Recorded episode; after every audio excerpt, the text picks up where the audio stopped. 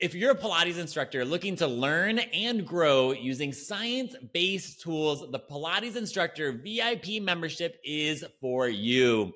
This is a continuing education resource that includes monthly workshops, weekly research reviews, programming support, full on classes, and so much more.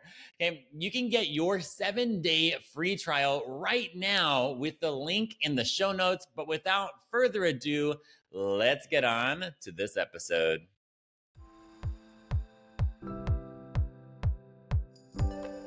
Welcome to another episode of the Evidence Based Pilates Podcast. And do I have a treat for you? I have, uh, i would call you the OG. I'm going to call you the OJ, the original Jedi, Pilates Jedi, uh, Heath uh, Lander here. Um, welcome, Heath. Thanks, Adam. Yeah, it's awesome to have you here. Um, for those um, who who don't know you, um, why don't you uh, uh, tell us your story? Okay, um, I'm I my Pilates story is I discovered Pilates about 15 years ago when I had a what I was told was a back injury. Um, prior to that, I'd been doing a lot of uh, Iyengar yoga, um, kettlebell training. Always been in the into the gym. I'd done martial arts, so I'd always moved, but I'd never come across Pilates. Uh, I was having a particularly tough time in my life. Um, had some sudden onset acute lower back pain. Was told I had a back injury of some sort, can't remember what, and I was referred to a myotherapist, who then in turn referred me to a Pilates studio that had just opened up in Melbourne's CBD. So I hustled my way down there on his recommendation and bumped into Raphael Bender, who I'd known like literally 15, maybe even 20 years earlier in a martial arts life. And he was running a Pilates studio. Um, he gave me some exercises. Uh, I started to feel better. And it was kind of a sliding doors moment. I'd been about to start a yoga instructor training. Raf offered me a spot in one of his training courses. So I took that. And that was better part of 15 years ago. Um, I started working for him, started running a studio out of my living room. That turned into a proper studio and that grew. And I started to train instructors for Raf at Breathe Education. And it's just kind of evolved from there.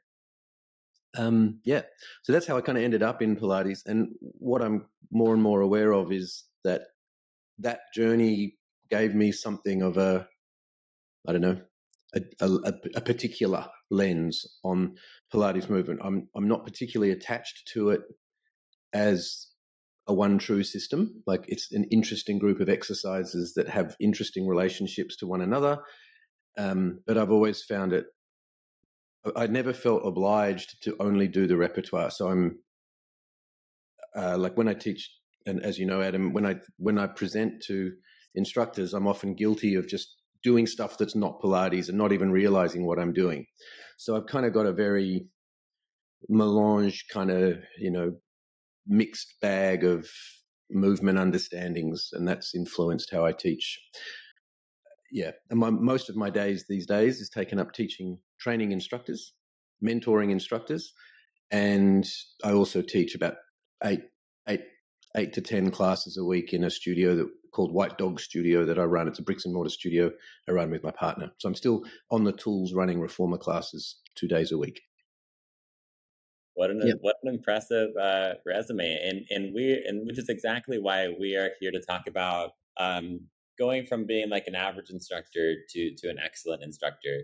And something that you mentioned is like you just unknowingly or maybe knowingly just start teaching movement in the lens of Pilates, and it's just that's what happens when you have a really deep understanding. It's just things become intuitive. And then it's another skill to translate that uh, to other people. And then it's it's interesting how you you go into Pilates with an injury and then you come out teaching it. Right? You get offered a position and things like that. What was like the like why did you do that instead of just say like no, I just want to do Pilates? Like, what made you want to go in there and instruct? Like, meaning there's there must have been something about that experience with Raf and or whoever else was there. Mm-hmm. Um, so going back one notch, what I was doing when I hurt my back, my I was an I was an edu- I was a teacher. Uh, so I went to teachers college after high school. then I didn't. Once I'd finished teachers college, I didn't do teaching. I made art and did martial arts, and basically wasted a few years flapping about looking for myself. And eventually, when my daughter was imminent, I went back to teaching. And over the next decade or so, I, I moved into teaching art, which was my training, to um, children with special needs, which was an amazing job, but also quite taxing. Uh, and so then when I and also very bureaucratic. So I, I'm my my sort of psychological construct doesn't sit well with a lot of precision and you know detail and bureaucracy essentially. So that was always a challenge. And then when I started working in Pilates and I said, oh, you can do movement and I could teach movement as a job. Like what? Um, so that that was kind of the moment. It was like this convergence of I'd always been in education and I loved the process of educating and helping people or facilitating people learning and discovering things. But I was really exhausted from working within a bureaucratic construct, aka government school. And yeah, this the discovery that I could teach movement to people who were motivated to learn it for injury or self care. That was the first light bulb moment. That was the first like, wow! I just get I get paid to just do movement with people, and then the next order of surprise was, oh, and now this person's going to pay me to teach people to teach movement. Like, let's go.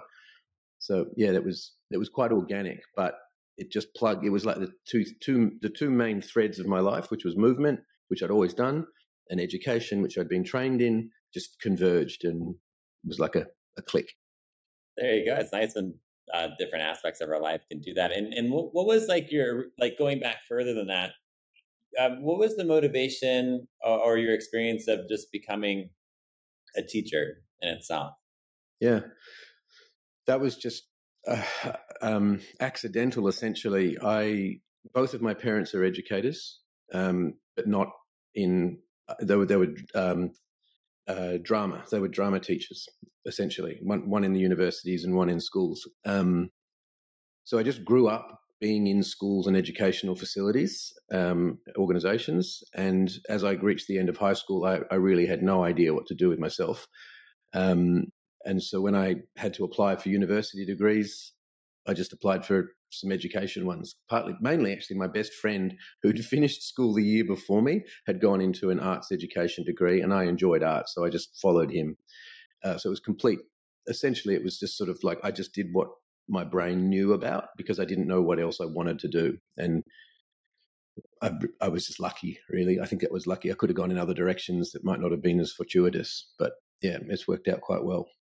Yeah, yeah, sure, it sure has, and it, it's an incredible skill to to one know movement and then be able to know just how to teach humans skills, uh, yeah. regardless if it's movement or, or not. And and with that, like in your eyes, whether it be about Pilates or not, like what are qualities of an awesome teacher? Like, yeah. What do you think of the best teachers you've experienced? Yeah, great.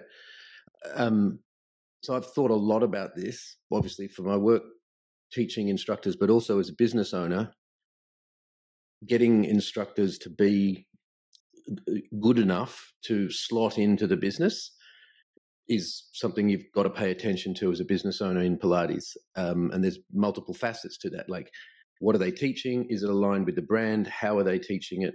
Are they doing it in a way that resonates, but is individual enough that they still feel like themselves? And what I've what I've come to is, and our colleague Natalie Wilson says this beautifully, is that fundamentally it's about empathy. So, and I used to think of it as the skills that will make you exceptional are not what you think. Like it's, we can teach you the movements, no problem. It's the interaction and the connectivity and the empathy and your ability to listen and observe. Those are the things that will set you apart. And one of my projects over the last 10 years has been trying to make that into a set of um, transferable skills because when people are good at that, it seems like a superpower. And you think, well, how do you learn to be more empathetic? How do you learn to be better at connection? Like it seems like something that you're either good at or not good at. But you can learn it, and there are skills. And so that's uh, sorry. So to answer your question, I think it's your ability to be empathetic, and then the next step to that is that it's the project for us is how to improve that as a skill rather than accept it as a, a trait. Yeah, absolutely. So it's it, it is, and that's a big breakthrough. It's it's not I'm empathetic or I'm not empathetic. It's you know it, it's not I oh I'm good at showing up on time. I'm not good at showing up on time. These, these are all behaviors that are modifiable, and having that mindset is is critical to one learning and then being able to teach a skill. And like, how would you describe like the skill set of empathy? Like, what does that look like in a, a teacher? Uh, so in it, so for Pilates Pilates teacher, the way I make sense of that is I'm, uh, if, if I'm your mentor or I'm your employer, and I see those for me, I try and make those two things interchangeable. It's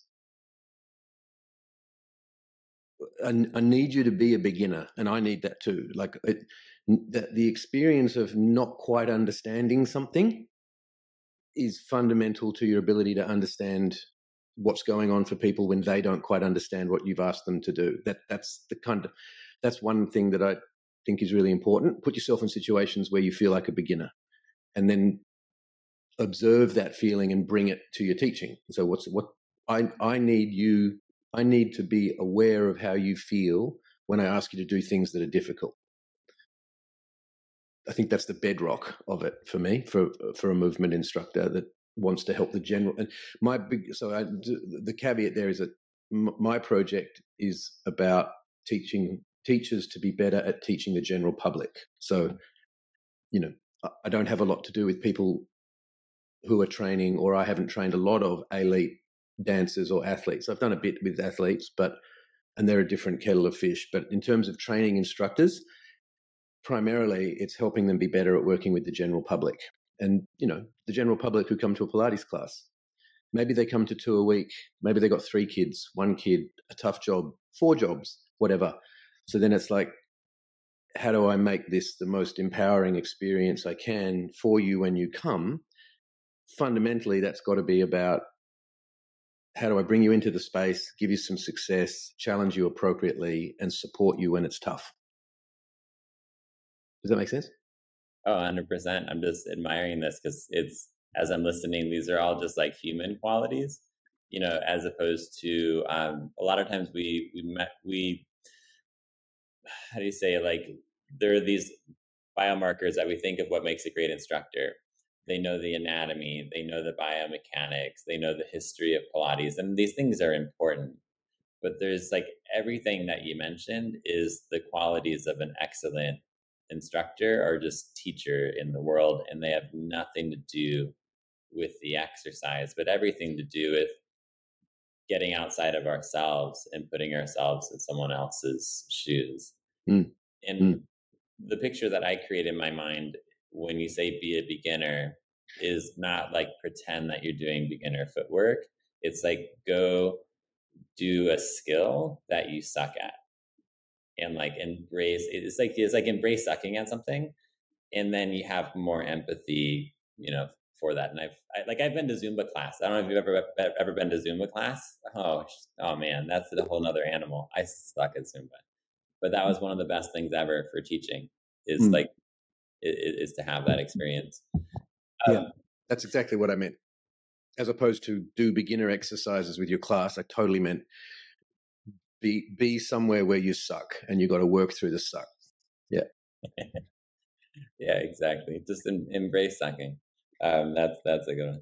Um, so then, like another way of like like bringing this into the Pilates studio. Like I love thinking in opposites, and then if you think in opposites, just do the opposite of what you don't like like what are like what would be qualities of an instructor that it's like i had an awful experience at this and it could be any movement studio it could be pilates studio or whatnot like what would be things of like like that would just be like oh that was awful like i would never hire this instructor mm. i think the the go-to example for me with that and and I, I'm sad to say that this is based off feedback I've received and consistently receive um, because we my studio doesn't do this, or we certainly work not to do this. So this would be a red flag for me as a mentor and employer. Is that the instructor presents movements that are interesting to them, regardless of what the person in front of them can do. So if if you're looking at a room of ten people that you're teaching, and any more than none are not moving, something's not right so, so if you've got if you're running a session and there are like three people who can't do the thing that you did that's like a red flag like that's not right. So um and the you know that's a deceptively simple maybe slash reductionist way of describing it but for me is that what i think that means is it that if you take that as your fundamental premise that everyone is moving because that's what they came for and moving towards challenge that makes them live healthier, happier, longer lives, that starts to funnel down to movements that are simple and scalable as opposed to complex and really hard to make sense of. So, in terms, again, teaching the general public, the, the, the, biggest measure, like what's, what's the opposite? The, the thing I would not want is lots of people standing around watching one person do some cool shit. Yeah, and then just do so then just do the opposite of what you don't want. So if you do, oh. if you figure out like what a like a like a class that you wouldn't like or that you wouldn't want to hire someone then just do the opposite of that. Like how would i make no money? Well i would do this this and this and this. We'll do the opposite of that. You know you might have a good business. Hmm. uh, and so it sounds like uh, when people come to a movement class you want to get people moving and if they're not moving then we have a problem in like right? Well, well said well said. Yeah. science. That's some great science there man.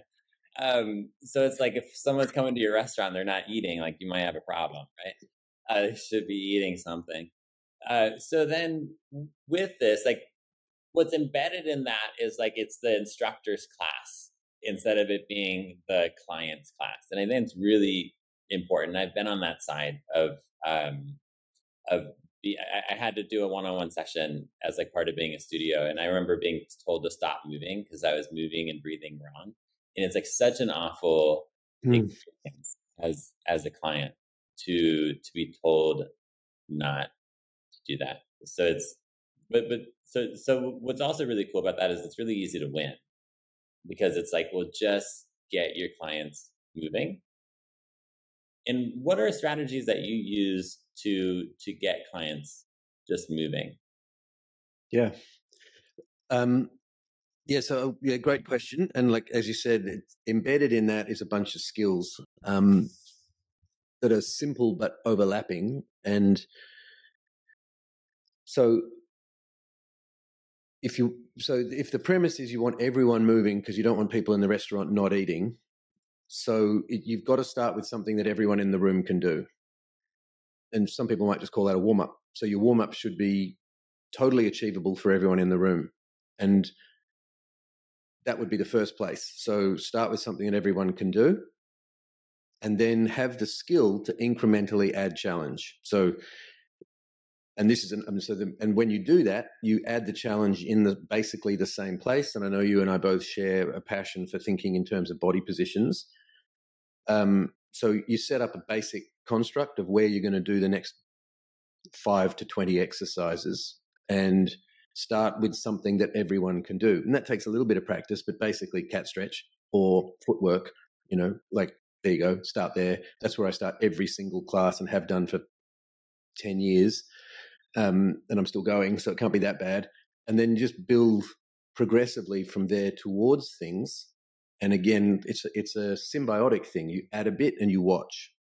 You add a bit and you watch. And if everyone continues to move and continues to integrate the new challenge, awesome. Keep adding layers of challenge. If half the room starts to struggle, then you're probably around about the sweet spot and that's where you do some you know holds or pulses or the things that we use in pilates to provide more challenge without changing the load or the complexity. And that's what bring I find that makes the session or the, the exercise or the moment cohesive to the group. And yeah, yeah. So there's a there's some thoughts on how that works. Yeah. I hope you're enjoying the podcast. My only ask of you as a listener is to leave a five star review. Leaving a review helps this podcast grow and have a greater influence on the Pilates industry. I do this 100% for free. I do not and will never accept advertisements on this podcast. It is 100% for free. And you can go ahead and make a huge difference and allow this to grow by leaving a five star review. Yeah, that's like a decade of motor learning research just in like two minutes. So, embedded in that is um, facilitate early success and present challenge, right? And, and so it's you know it's like there's a saying in neuroscience to like just outside of being an awesome instructor but it's like like being an awesome instructor isn't about you being an awesome instructor it's about the clients having an awesome experience and then a result of that is you're an awesome instructor but it's really about the client. You're a facilitator. Yeah right?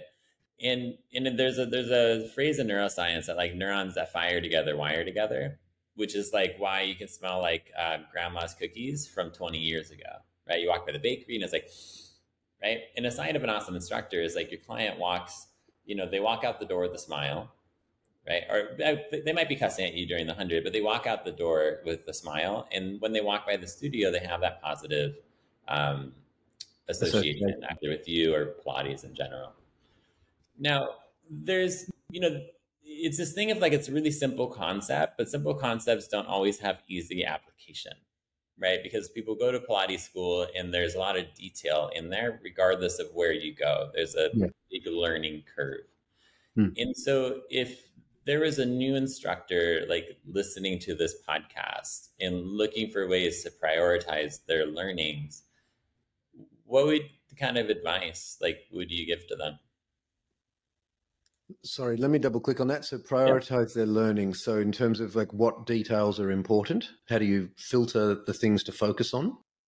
Yeah, like should we learn about the plantar fascia and how it affects the big toe, or um, what other what would be like the big fish to fry in terms of being an awesome instructor? Yeah. Okay. So what? Well, to, to the way you've prefaced that question, why is the person in front of you in the room? Like, what's the win going to look like for the person in front of you? Is it knowing more about their plantar fascia, or is it doing some movement that makes them stronger, feel better, and have a great time, build positive associations with movement, and want to do that again? And you know, so then what? And this, what makes something resonate for us? Well, it's it's suitably challenging that we feel like that we might succeed, but it's challenging enough that we have to harness our skills and abilities to wrestle with the challenge. That's what makes things engaging. Great. So and and and the sense that you can win, right? So that's that's what I try and provide and that's that's what I would so I'm not answering your question very well. Um, so as a new if i could go back and say to me as a, when i was in pilates school or what i should focus on it would not be the micro positions of the hip knee ankle and the breath pattern. It would be find a spring setting that suits the person that they can do 20 reps. Get them moving celebrate the movement. Make sure you remember their name or that they've just changed their toenail color or they've just had their hair done and make a note of that and then once you've established that relationship, then push them a little bit. So just ask them to add an extra spring or, and, you think, oh God, what if I hurt them? Well, if they can do 20, you're not going to hurt them. Like, you know, so, and that comes back to do your own practice, know what the spring tensions are like, be a beginner, and and use that to calibrate how people look. How does their movement look? If they're still moving confidently and smoothly, make it harder if they're not, if they're starting to struggle, can they do another few? And those things start to coalesce. So that I'm still not answering your question. If I could go back and say to the, me as the beginner, it would be pick some simple exercises that are easily scalable, teach them a lot, and watch the people doing them, as opposed to thinking about the right way or the, the perfect cue or the anatomy of the movement. Just watch the person. How do they look? You know, how does, it look, how does it look like they feel? And then that double clicks into the thing of, okay, if they look really bored, that's actually probably a good thing because they're probably engaged with the movement. They're not looking at you, right? So then it's like there's some sort of so, so, social interaction stuff there. It's like it's okay if they look bored, especially if you know that the spring setting that you're doing is suitably challenging for them. Yeah, or if they look like they hate you, well, that might be the purpose of the spike that you're working on at that point in the session. You don't want them to look like they hate you the whole time, but it's okay sometimes. Does that does that help? Does that answer the question? Absolutely. I, I just I love how it, it keeps coming back to really simple narratives and client centered care.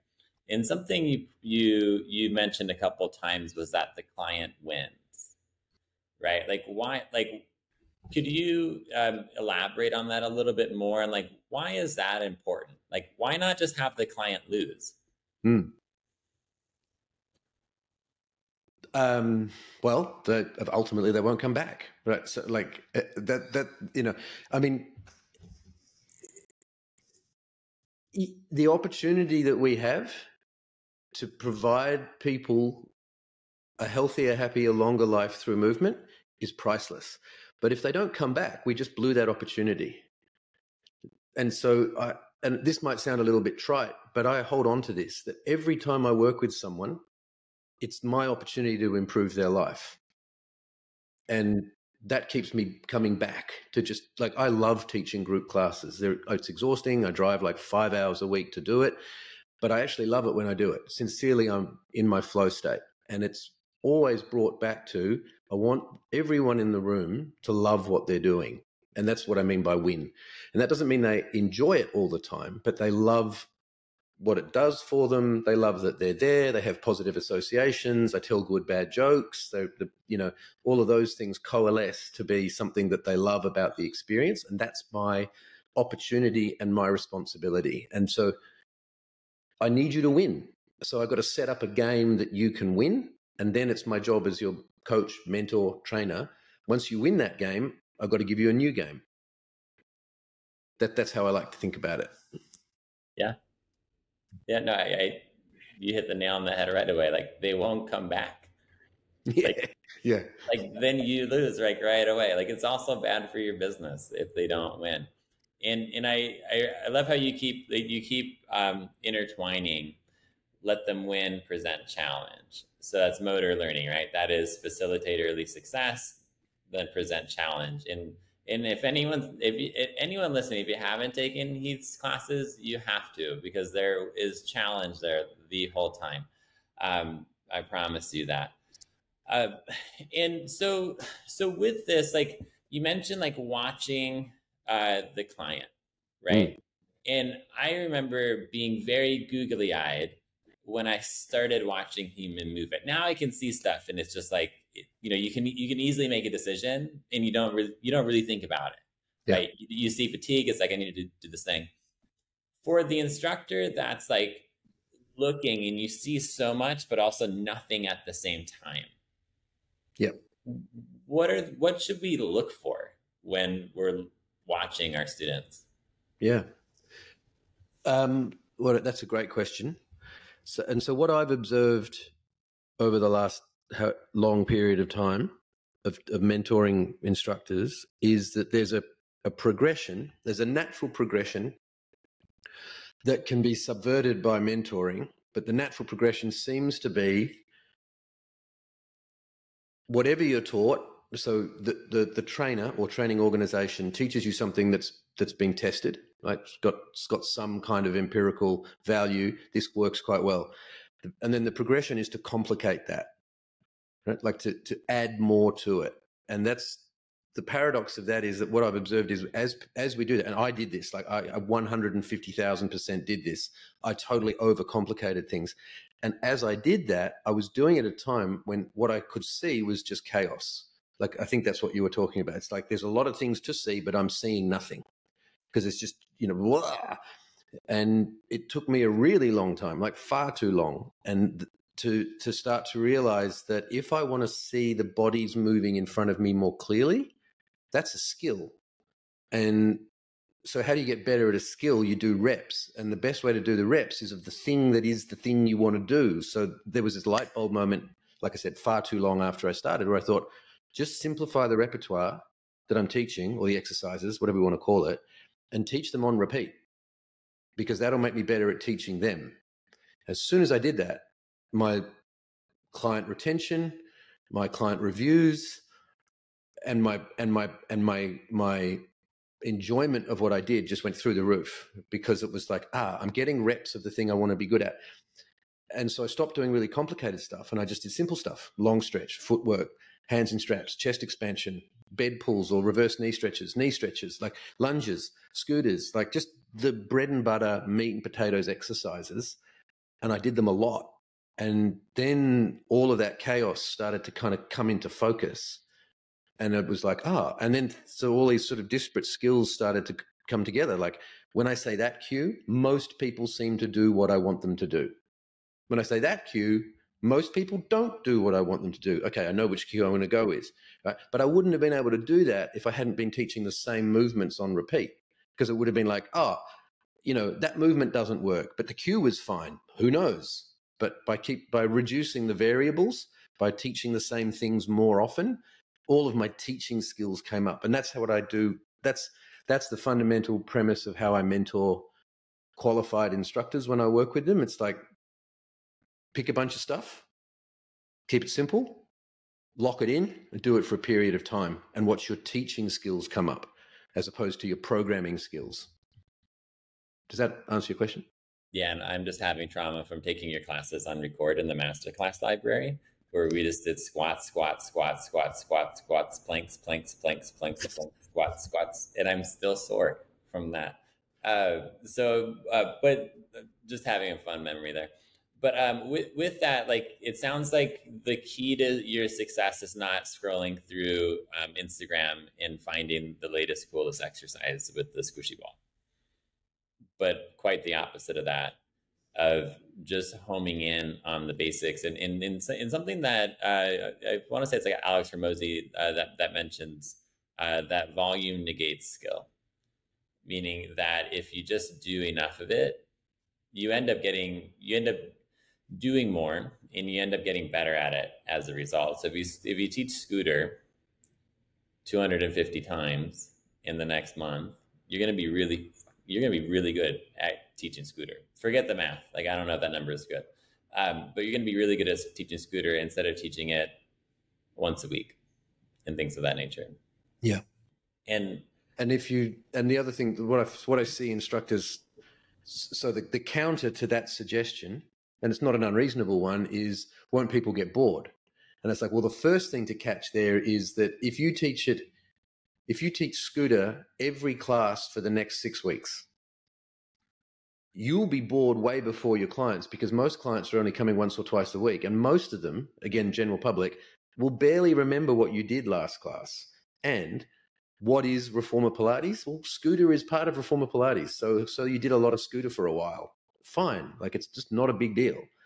So that you, yeah, the, and and yeah, so so that's that that's one because that's something I often have to talk about with people. It's like you're going to be bored of it way before your clients have even noticed they're doing a lot of it. Yeah. Yeah, and also like they'll just stop showing up, right? So then meaning if your clients are still showing up and you're keeping the repertoire simple, it must be working because they're still here, right? They're obviously not bored because if you weren't bored, you wouldn't show up. And at the end of the day, um, like if you're gonna get, I, I, if you're gonna get someone stronger, doing really simple exercises for an extended period of time is going to be the key to it. Meaning um, a sense of consistency and and what I keep like hearing from you, asking you questions about making an awesome instructor, it keeps going back to simplicity. Mm-hmm. I've certainly fallen into the trap of trying to complicate my teaching, especially at the beginning, and trying to learn all of the anatomy and the biomechanics and all mm-hmm. the the right cues. But then if you go it's like if you go too far into that you get confused if you can if you completely like if you don't know any anatomy or any biomechanics then things are also confusing because then you don't know what the hell you're doing actually mm-hmm. where like where do you find like the knowledge of anatomy and biomechanics in terms of teaching movement on a value scale. Um, so value so just just to, to go back one step, I, I want to just catch it like in terms of that last topic. There's a there's a, a sweet spot balance which is not black and white of variability and repetition. And so, like, I'm not saying if I mean, if you taught the exact same class every session, unless that was the premise of the studio, say for example a classical studio where that's what you do, then you probably have a problem. So there's always that balance of repetition and vari- and variety, but it's it it as a as a as a developing instructor where you're not yet as awesome as you're going to be, the tendency is to err on the side of variety rather than repetition. That's that's what I was trying to capture. And that folds into so then what you've asked is how, what are my thoughts on how important is anatomy and biomechanics in teaching? It's it's a little bit hard for me to answer that because I came out of a teaching model that said anatomy was and biomechanics was super important. So I had to learn it all. And then I, I shudder at my memories of teaching mat Pilates and actually telling people about the names of the muscles of their pelvic floor and their transversus abdominis which had zero bearing on their ability to do the movements that we were doing together. So they're they're doing movement while they're listening to me educate them about muscles. It's like, so that's a that was a I, I but at the same time, I learned those move those muscles. So then that over that gave me a confidence eventually that I did know those muscles and I could realize it doesn't really matter.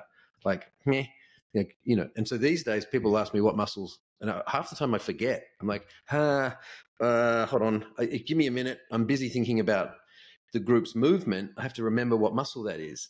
Um, so the paradox of it, I think, is that whether you know what well, I mean, muscles work in systems, right? So that, there's that other idea of like, okay, we do what muscle am I doing this for? Ah, lots of them right? Like so but i know that i'm being a bit reductionist about that because i've spent time with it. So i'm confident saying don't worry about it because it's it's it is empowering and powerful information to know as someone that works with the body. But i would say if you're trying to work out where to put your attention because you've got limited resources and time and you want to improve your teaching if we're talking about reformer I would say put your time and effort into understanding the relationship of the spring tension and the foot bar to the movements you want to teach, which is essentially biomechanics. Because being able to manipulate people's level of challenge, even if you don't know, it's like this is really hard on the legs when I do it on light springs, but it's easier on the legs when I do it on heavy springs, right? Being able to understand that will be much more valuable as an instructor than knowing that rectus femoris is struggling because you've fixed the hip and you're you're now effective you know like that, those things are great to know but they're actually secondary to your understanding of the equipment that you're using and one of the activities i suggest people do and I, I i've done it and i do it i still do it is do a movement on every available spring tension in your own body and think about how tall am I? How short am I? How much do I weigh? What would it mean if I was taller, shorter, bigger, smaller, and start to build your empathy, so biomechanical empathy. Like, you know, that that that would be where I would put your effort and attention. And paradoxically, I'm pretty sure if I'd done that at the beginning, when I then went and did anatomy, I would have had a, I would have things would have clicked a lot more. It would have been like, ah, right, my legs burn because I'm doing loaded knee extension because my quads are working. But I already knew they burn because I've played with the springs. Yeah. It sounds like you would value understanding movement over memorizing anatomy. Totally. Yeah. yeah. And it goes down to like we we're movement instructors, right? Our movement teachers, movement educators, and anatomy is static, right? Anatomy can inform your biomechanics, so it's like it's good to know. Um, I think it's really it can be helpful for therapeutic alliance that you can answer a question if someone asks you yeah. But it's not so much about the movement. Because usually when someone asks you, like, is this for my glutes? It's because there's something attached to that meaning, right? Like, is this good for the glutes? because my physio said I needed to strengthen my glutes because I have back pain and I'm in because I have back pain, I can't do this activity. So it's like what that person actually wants is that they want to be able to do the activity. And that's that awesome instructor is is being able to, to see through that lens and, and being able to answer, you know, some questions can be helpful, but I would agree with you that it's not on like the top of the list. And yeah. one thing I can mention is like anecdotally, um, at the beginning of my career, I knew less anatomy, but I talked a lot more anatomy. And now, as I'm deeper into my career, 14 years in, I know a lot more anatomy and I say a lot less. And I think that that just really speaks to the difference between understanding movement and and and um, just memorizing anatomy, and also just the security within yourself. And that's yeah. where not knowing this stuff can be really helpful, just from like uh, you, you don't no longer have that imposter syndrome of you don't you don't know the anatomy, you don't know the biomechanics. I've certainly been through that of like, oh shit, I hope they don't ask me. Please yeah. don't ask me. you know, yeah, like, yeah. like like you know, that kid in the classroom is like, don't ask me. Um, so it's like, don't do that. But now it's like I can answer it. I just, you know, I don't really need to have the conversation. Um, yeah. so, so any listener listening to this, um, anatomy is cool, but it's not the missing link to um, going from uh, average to an awesome instructor. Yeah, agree. And a hundred percent, there's no doubt, especially in Pilates, seems to still be kind of accepted as being, you know, the the domain of like proto physical therapy or proto physiotherapy, where a lot of clients anticipate or expect the instructor to know a lot of anatomy. I think it's quite reasonable that as a developing instructor, you feel you should know anatomy. And as you say, it's it's great to know anatomy, and it is it, it is a big. I mean, it is it's the it's the under the bonnet knowledge that's that's applicable to what we do. Like that, m- muscles and bones are the the pulleys and levers of movement. So it's it's not like it's not associated with what we do. So it's it is great to know it and i'm really grateful that i've spent a lot of time learning it and it's really interesting like it's, it's crazy interesting it's just that it's not that low hanging fruit like of of becoming a really great movement teacher if, if you knew all the muscles that wouldn't automatically make you a better movement teacher but if you know the movements and the effect of the springs then when you add the anatomical knowledge that will level up your confidence and, and skills so it's like ones and zeros. If you make the anatomy the one, doesn't really work. But if you make the movement the one and then you add the zero of anatomy, you you get an order of magnitude improvement. Is that Absolutely. Yeah. Even on top of like even on top of that, the empathy you spoke about, um, you know, is a vital skill. You know, even I would rather I would rather have an empathetic instructor who kind of sort of understood movement than um, someone who was teaching for themselves and giving me an anatomy lesson um, any day of the week. Yeah. Now, um, with this, I am conscious uh, of time, and and you've done an awesome job just demonstrating the simplicity of being an awesome instructor.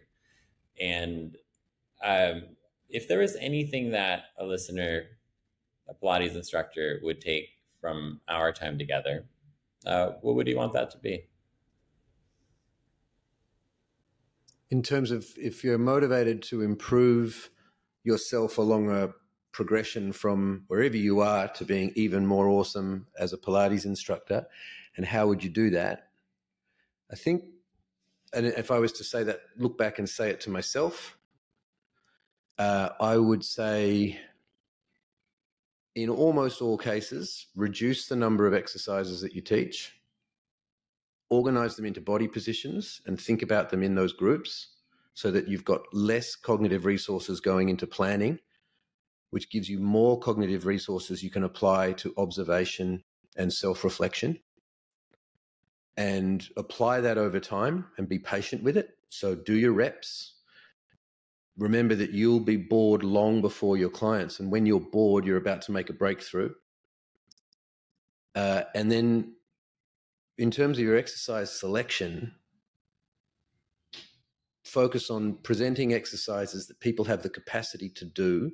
And then, all of the stuff that we hear about correct positions and posture and neutral this and imprint that, it doesn't matter. If the person has the strength, range of motion, and control to do 20 plus reps of the thing you're asking for, you can do it in any shape you want. And contemporary dance is proof of that.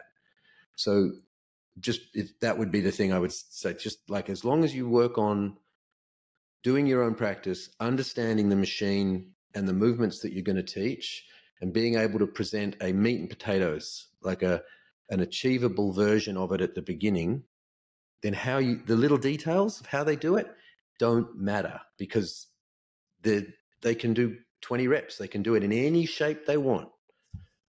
That would be what I'd say to myself if I could go back. There you go. What, what uh, awesome, awesome wisdom.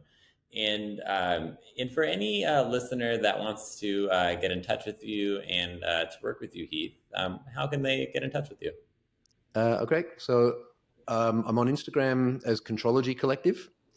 Uh, that's the easiest way. Um, I run an online weekly, no, not weekly. I run a thing called the Reformer Pack, which is a 10 week commitment. Um, so we start, we do it four times a year. It's 10 weeks.